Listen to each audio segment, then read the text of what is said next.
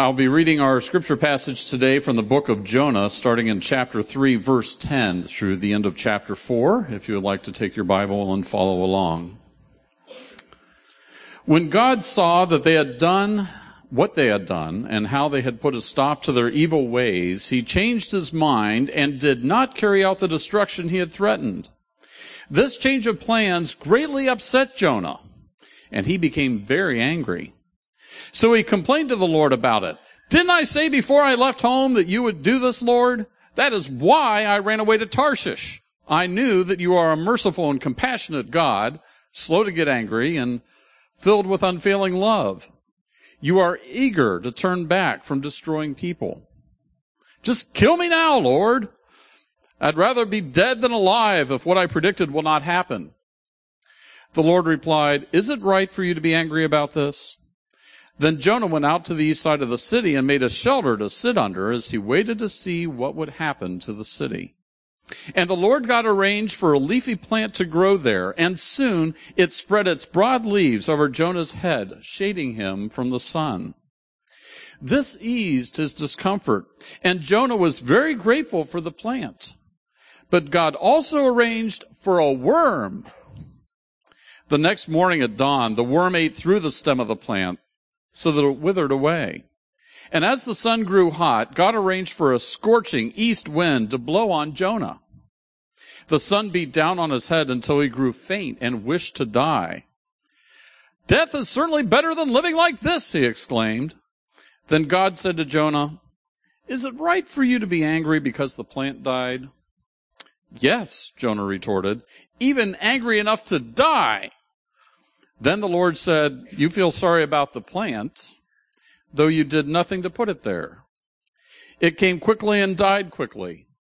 But Nineveh has more than 120,000 people living in spiritual darkness, not to mention all the animals.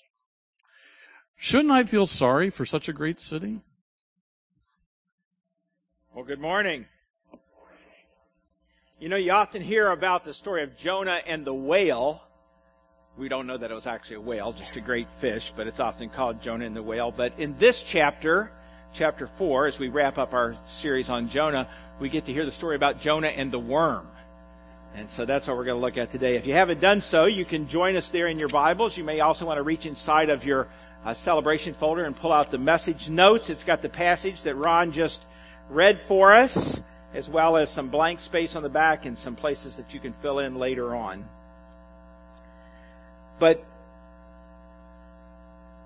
as I as we've been studying the book of Jonah, I've just been impacted at how God goes to an awful lot of trouble to rescue Jonah's heart. Don't you think? And that's just very encouraging for a knucklehead like me.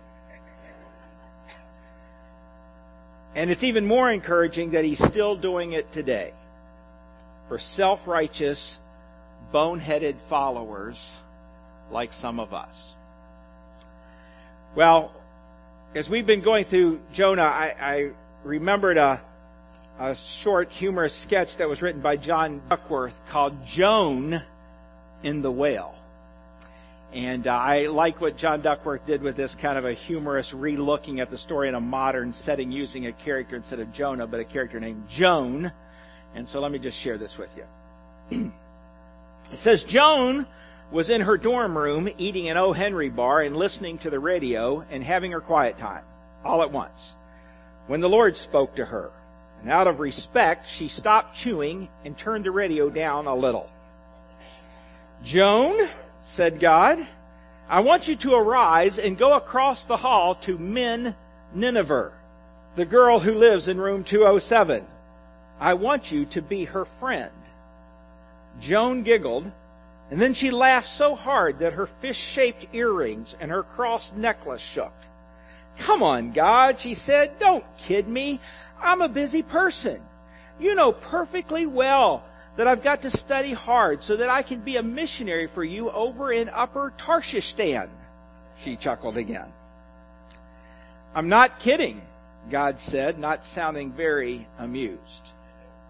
Well, Joan closed her Bible, five versions, not counting the paraphrase, And she frowned at the ceiling. Lord, she said, that's simply out of the question. Men Nineveh's the girl they call the whale. She must weigh 300 pounds. If I were seen with her, I'd be a social outcast. She tossed her candy wrapper in the garbage, and that would just ruin my witness. Well, there was silence. Joan looked up at the ceiling again, but only saw the light fixture, and to her surprise, God did not speak again. In fact, she didn't hear from him, not even a postcard, for the next six months. Not that she worried about it too much. She was busy these days, and before she knew it, she was ready to fly to Upper Tarshistan. So she packed her suitcase full of missionary stuff, and she boarded a plane to a faraway land. But the Lord sent three skyjackers onto her flight. And halfway across the Atlantic Ocean, they pulled out their guns and hand grenades. And everyone was so afraid. Everyone, that is, except Joan. She was sound asleep in her seat next to a nervous hardware salesman from Trenton, New Jersey. Wake up, cried the salesman, shaking Joan. How can you sleep through this? We're being skyjacked. Joan opened her eyes. What? she mumbled. I noticed you wear a cross, the salesman said frantically. Maybe if you pray, we'll get out of this mess. Joan brightened. I'm glad you suggested that, she said, whipping out her New Testament. Let me witness to you. And so she proceeded to read 34 verses to the hardware salesman, as well as a lady senator, two army generals, a baseball player, and several ministers. Before long, she had read her verses to nearly everyone on the plane. Suddenly, one of the skyjackers burst into the cabin. All right, he yelled. I want one hostage to keep with us. We're going to let the rest of you go free. The passengers cheers and pointed to Joan. Take her! They shouted in unison, and a sigh of relief echoed up and down the aisles as she was led away. Well, soon the plane landed and the passengers were set free, but Joan was tied up in the cargo hold. And Joan was in the belly of the plane for three days and three nights. And then Joan prayed to the Lord from the belly of the plane, saying, Okay, God, I get the picture. If you get me out of here, I'll go back and witness to the whale. I mean, to men. Hold it, God said. Who said anything about witnessing? I just said, friend. Gotcha. The Lord spoke to the skyjackers, and they kicked Joan out upon the landing strip. And so Joan returned to her dorm room, and in a few months, she was Men Nineveh's friend. Took a lot of work, but lo and behold, after almost a year, Joan introduced men to her friend God, and the three of them became better friends than ever. One day the word of the Lord came to Joan a second time, saying, Joan, arise. Oh no, she said, where to this time? Why, to Upper Tarshistan, of course, said God. Ah, said Joan, but this time she took a boat.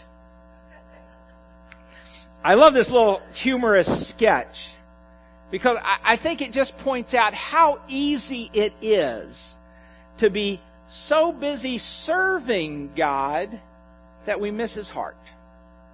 See, God's heart seems to always be about reaching spiritually lost people. Isn't that true?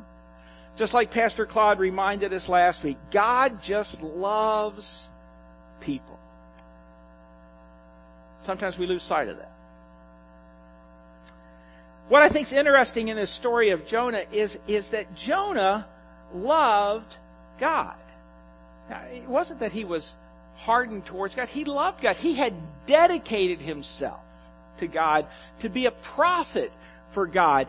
It's just that God had asked Jonah to do something that he didn't want to do. And that request revealed something about Jonah's heart.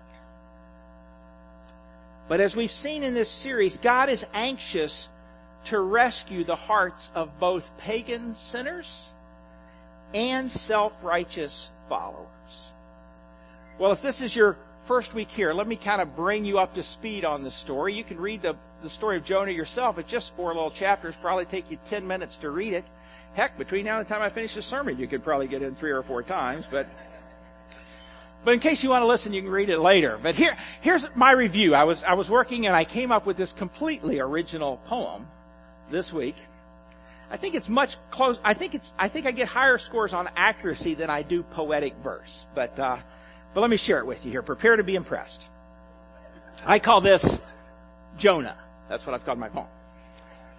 God said go, but Jonah said no.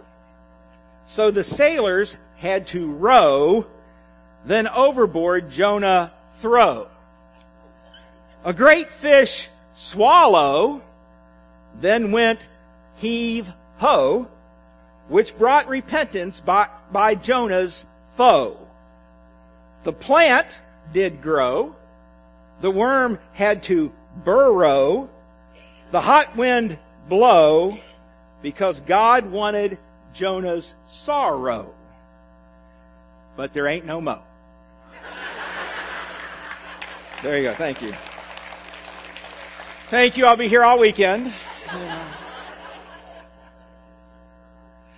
You see, God had told Jonah to go to Nineveh to tell them the good news of his love for them and to warn them to repent or they would face his wrath for their sin. But Jonah didn't want to do this. And so, as we saw from the beginning, Jonah went in the exact opposite direction.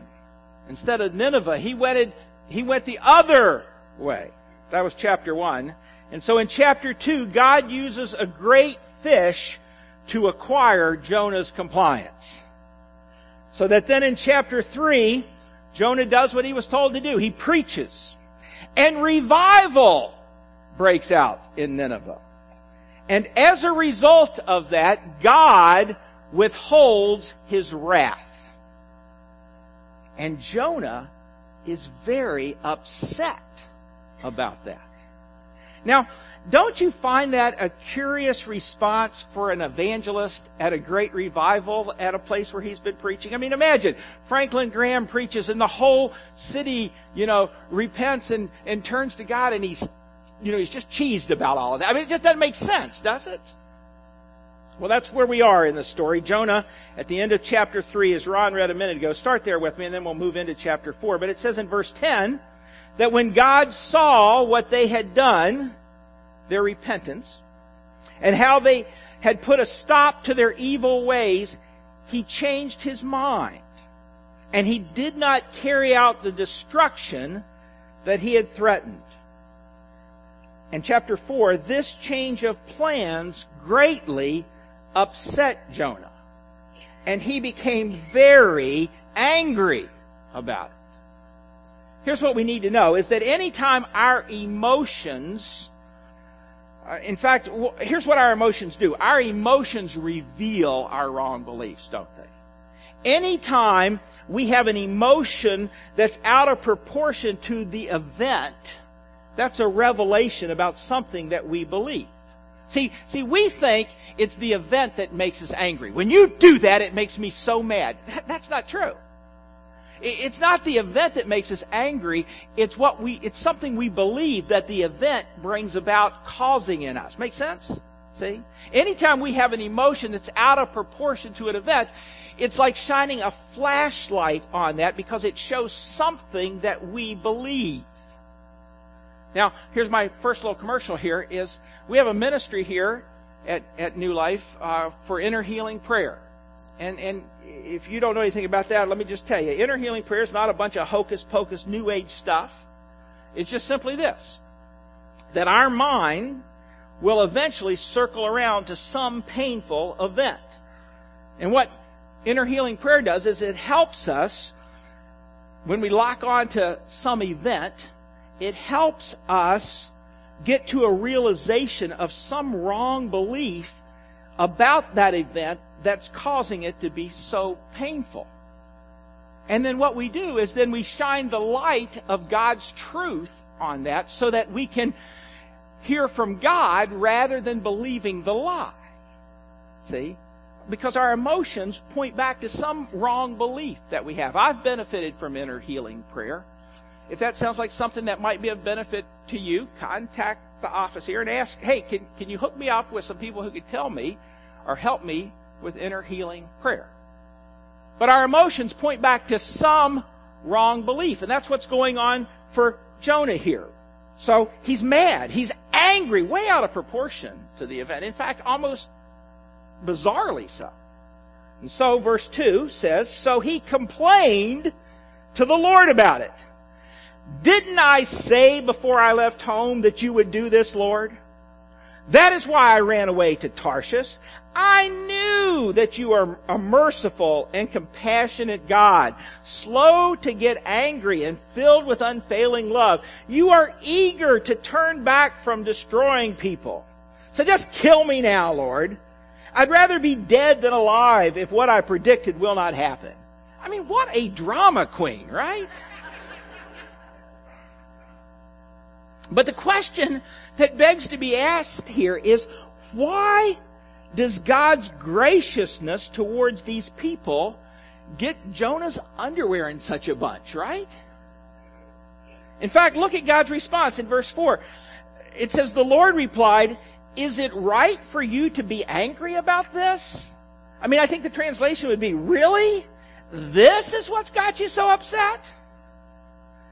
Now, you need to understand a little background on the Assyrians if you don't know that already, because I think that brings some clarity to what's going on here.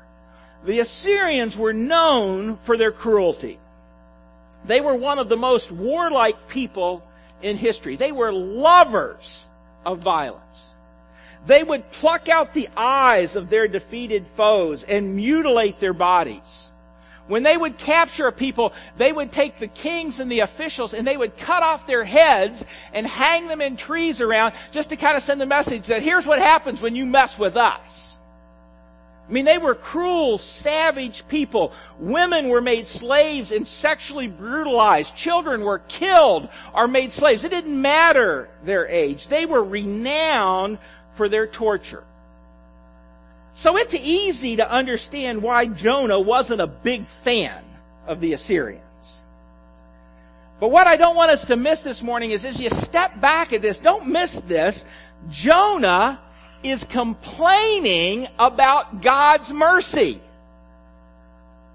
That he's compassionate. That he's full of unfailing love. That he's slow to react in anger and judgment. Now, I don't know about you, but I'm incredibly thankful for those things about God. But see, this whole series of events reveals something about Jonah. And it's this, that Jonah suffered from what I like to call just enough grace. You know, grace that's enough to cover me. you know, my sin but it's not going to stretch all the way over there to you and your sin. And there's the problem. Jonah's self-righteousness led him to believe that he was somehow more deserving of God's grace than these people were. And that was the problem in Jonah's heart. You see, the, the problem of self-righteousness leads us to somehow think that I'm better, that I'm, I'm more deserving. But the truth is, there is nothing in me worth saving. Nothing. That's the truth. But we get all delusional about this. In fact, I think a good, and we don't have the time to, to go into it, but, but read it for yourself. In the New Testament, remember the, the story of the, of the, um, the unforgiving servant? Remember the king forgives him of this massive debt. I mean, more money than he could have ever paid back in his lifetime. And the king just forgives him. And then he gets right out of prison for that. And he goes and he encounters the guy that owes him a relatively small amount of money. Remember the story? Okay. Owes him a, a relatively small amount of money, and his response to him is he, he, he gives him his wrath. He, he throws him in jail, says you can't get out till you pay it back. You know, he's unforgiving towards after, after having just been forgiven. And we read that story and we think, how in the world could this guy do that? How in the world, given this massive massive debt that you were just forgiven of that you could not forgive this person. And that's just the point. That's the problem of our self-righteousness. Somehow, in our delusion, we think that what other people owe us, how other people have sinned against us, pale, I mean, I mean, is greater than this massive debt that God has forgiven us because we are, so, we so much are believe in our, in our own righteousness that we miss there's nothing in me. That the debt of forgiveness is so much greater. You see, what we do is we way underestimate God's holiness and we way overestimate our righteousness. But you see, friends, I deserve, you deserve, we all deserve the full measure of God's wrath. Period. See, it's not that, you know, God's probably a little put off by my sin, but man, He's really wrathful towards you. How, how do we think that? In fact, I think until we get this, I don't think we've really grasped the gospel that I deserve. I deserve all of God's wrath. There, there is nothing in me that I bring to the bargain of my salvation. Nothing.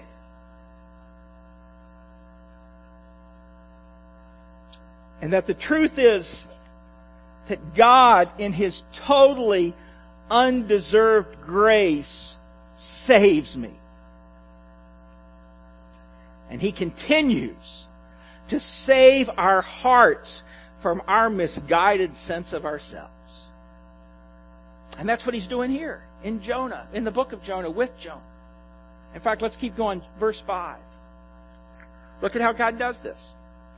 It says, Then Jonah went out to the east side of the city, and he made a shelter to set under as he waited to see what would happen to the city.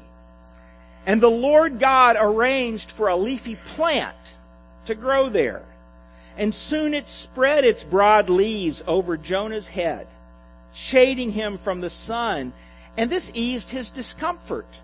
And Jonah was very grateful for the plant. Jonah's grateful for the plant. I mean, his comfort was what was of most immediate importance to him. Which I think is the question that begs to be asked from us. Is how often do I let my comfort become more important to me than the lost people who are all around me? That's what's going on for Jonah here. Verse 7 says, But then God also arranged for a worm and the next morning at dawn, the worm ate through the stem of the plant so that it withered away. And as the sun grew hot, God arranged for a scorching east wind to blow on Jonah. And the sun beat down on his head until he grew faint and he wished to die. Death is certainly better than living like this, he exclaimed. I mean, we're back to the drama queen again, right? And God said to Jonah, Is it right for you to be angry because uh, to be angry because the plant died? Yes, Jonah retorted, even angry enough to die. And then in these last two verses, listen to what God says. So much truth here. It says, And then the Lord said, You feel sorry about the plant, though you did nothing to put it there. It came quickly, and it died quickly. But Nineveh has more than 120,000 people living in spiritual darkness, not to mention all the animals. I mean, God just sort of, you know, you know, hey, if you don't care about the people, what about the cows? You know?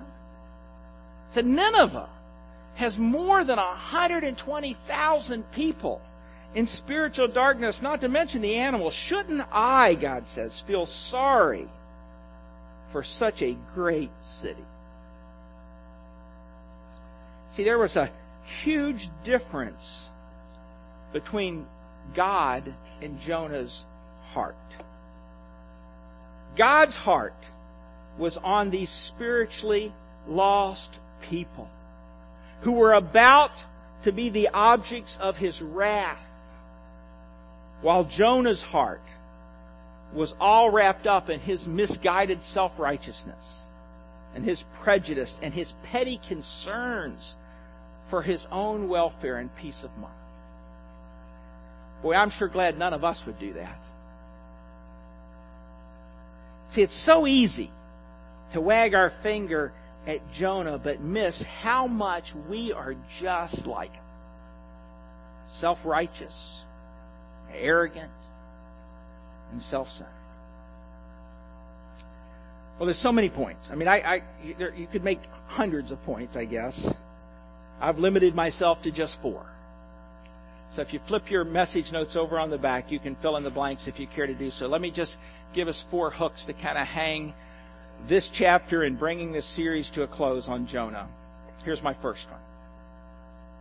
It's this that if we are going to have God's heart, we have got to deeply care about lost people.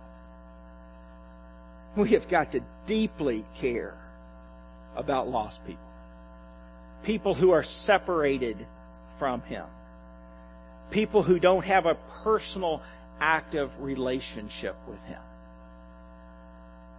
And let me just say to you this morning, man, if you don't have an active relationship with God today, you just need to know how deeply this God loves you.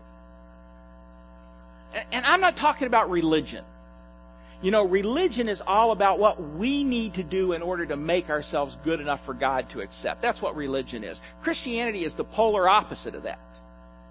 Christianity is about the links that God went to to give you the opportunity to have a relationship with Him because there's nothing in us that could ever be enough to merit a relationship or merit His favor. We are, we only merit His wrath. He's a holy God and we aren't. And Christianity is about the lengths that God went to sending His own Son to die on a cross for you.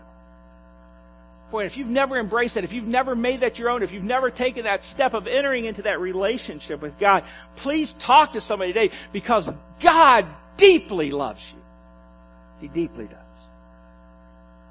But you know, if we're not careful, what can happen to us is we get saved and we start progressing in this relationship with Him, and soon it becomes all about us.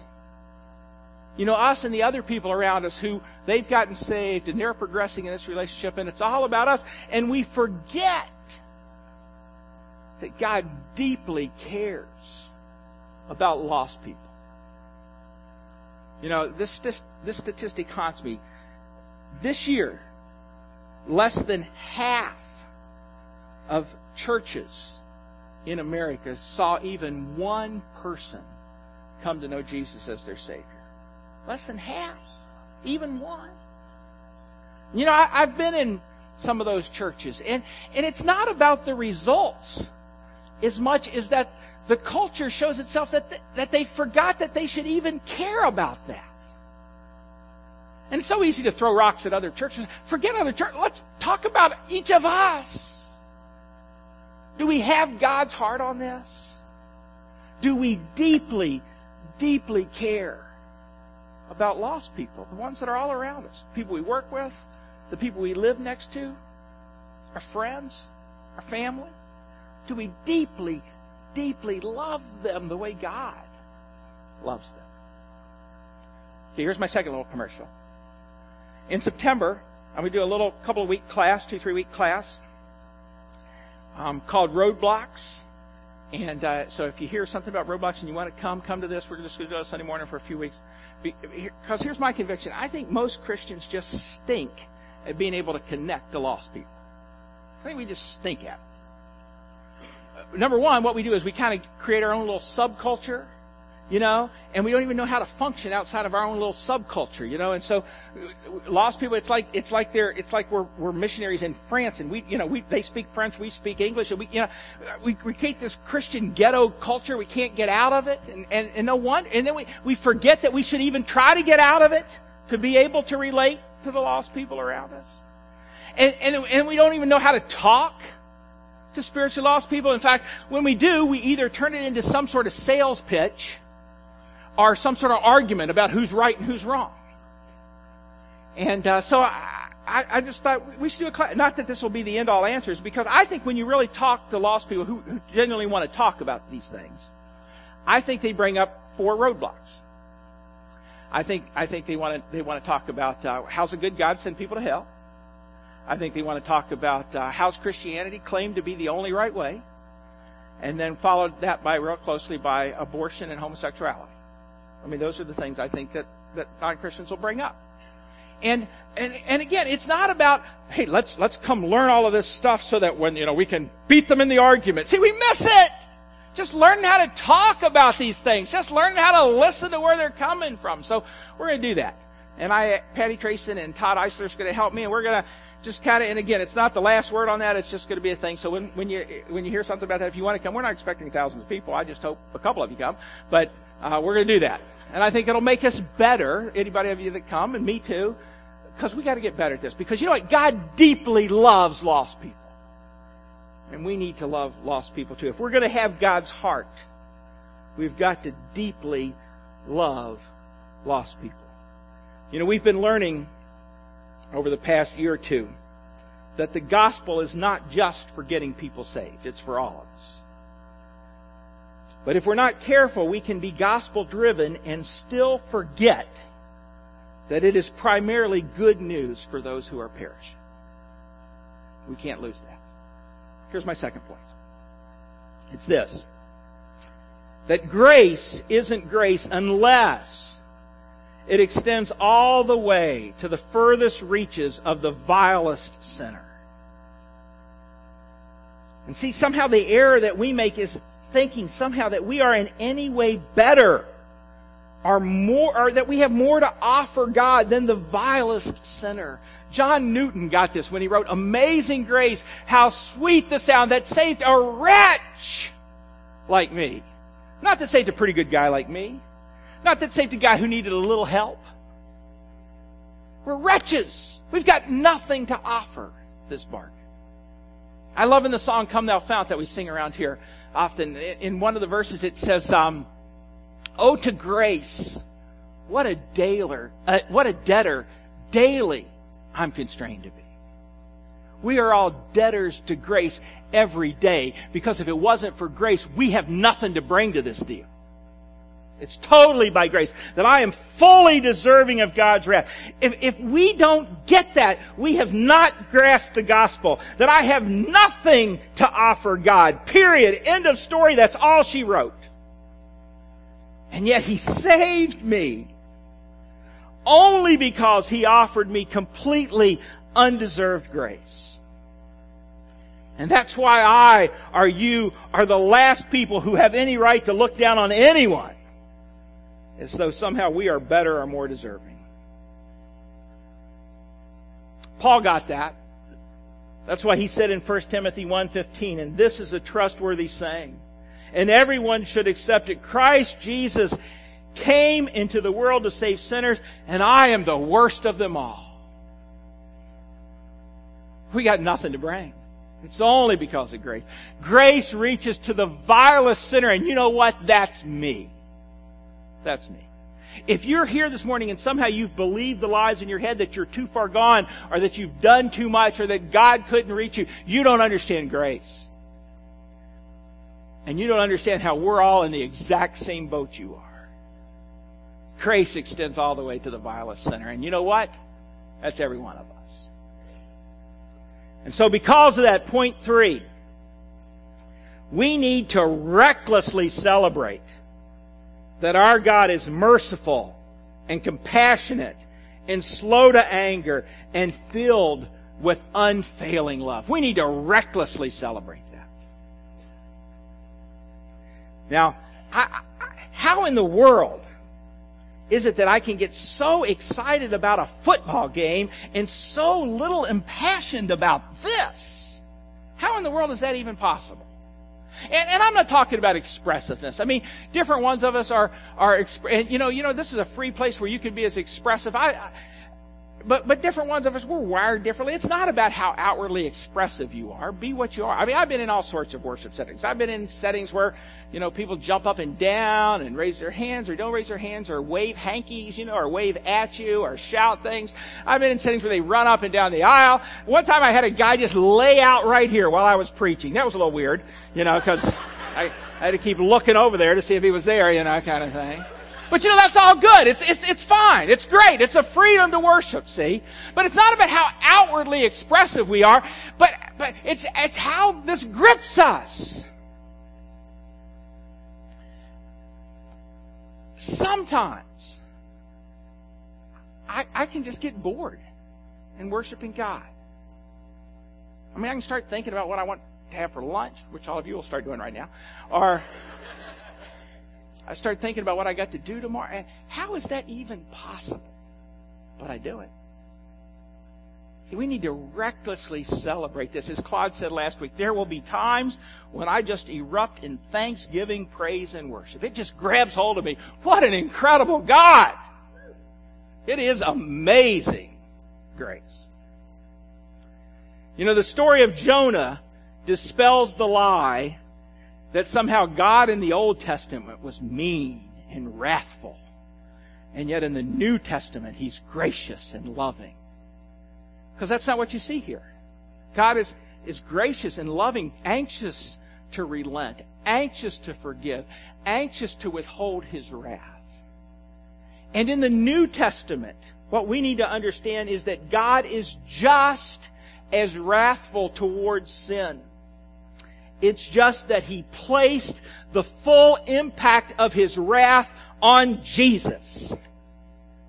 And that is why any level of self-righteousness is just absurd. It's ludicrous that we could even think that way. And how could we help but worship a God like that? And so again, if you've been holding back because somehow you mistrust trusting this God, you don't understand grace and you don't understand how deeply, deeply He loves you. Well, one more point. Number four is just this. And I think you see this as just, as you think about the whole book of Jonah. Is that God uses whoever and whatever He chooses to use. I mean, you see that in the book of Jonah, don't you? I mean, he uses a fish, he uses a worm, he uses a plant, he uses a scorching wind, and he uses a self-righteous, disobedient, prejudiced prophet. And so I think the question left for us is what about us? What about you? Are you surrendered to him to use you any way he wants? But maybe you've been too interested in shady vines to really do what he wants. Maybe your prejudices have held you back. Perhaps you've been so busy that you've not allowed yourself to really hear the call that he has on you, just like Joan in our little sketch there. Hey, what the person across the, the hall. Maybe you haven't heard because you've been too busy doing God stuff to hear God's voice to get in touch with God's heart for you. In fact, maybe for you the issue has been your heart. what I hope you grasp from the book of Jonah is that God is ruthlessly seeking to rescue our hearts. I, I, I think it's curious to me how the book of Jonah ends. Do you, do you find that odd? It just, it just stops. It's like, you know, it's like you keep wanting to turn over. Hey, there's got to be another chapter here, right? You know, it just stops. Just this abrupt ending. And you know, as I was if I've thought about, you know, in the book of Jonah, there's just a whole lot of repenting that goes on. I mean, you see the sailors, the pagan sailors, they're repenting. You see the king of Nineveh, you know, come down from authority and power to repent. You see the whole city of Nineveh. Wouldn't that be great to see our entire city repent? But not Jonah. At least we don't read that he does. There's just this abrupt ending. You know, it's kind of like the story of the older brother in the prodigal story. It just stops. I mean, there he is. Boom. So, I, I don't know. I, I wonder, and again, I could be wrong on this. Probably I am.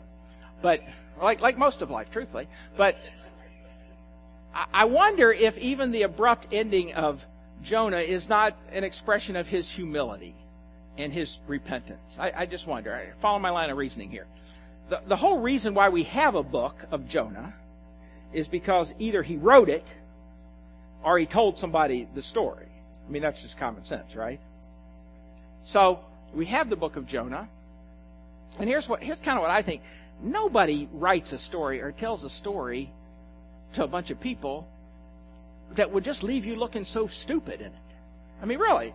I mean, who who would who would tell this story where you, where you leave yourself looking stupid and, and arrogant and racist. Eh, nobody would do that unless the ending of the story was the repentance of your own heart. I don't know. Maybe that's true, maybe it's not. But here's, here's what I do know is whether Jonah repented or not, we do have the opportunity to repent to change our hearts, to do business with this insanely loving God. So we're going to continue to worship. And as we do, um, you know, we have prayer partners that are here, like we do every week. And, and I just want to tell you, if you could use prayer this morning, maybe you're sick, maybe you're hurting, maybe there's an area you want to surrender. You, you, you've been hearing God pulling on you, and you just need to surrender something over to God. Maybe you just benefit from having somebody pray with you or pray for you. You know, they're going to be over here and over here. You just come as we continue to worship. And you, you take advantage of, of having someone pray with you, pray for you. Let me pray for us right now. Father God, I, I just thank you again for your love.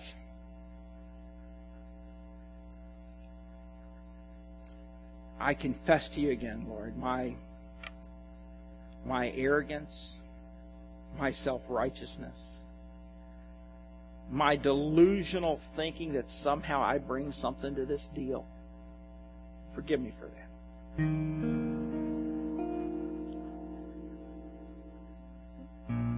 And Jesus, thank you I thank you. Just such not enough. That you died on the cross, that you absorbed the full measure of the wrath that I deserve. Not I deserved past tense. Today I deserve. And yet you would pay that price for me. Thank you. Thank you, Jesus. And so as we worship, as we surrender, as we yield things, as we listen to your voice, God, you be pleased in this time as we sing, as we as we take steps of obedience for your glory, I pray. Amen.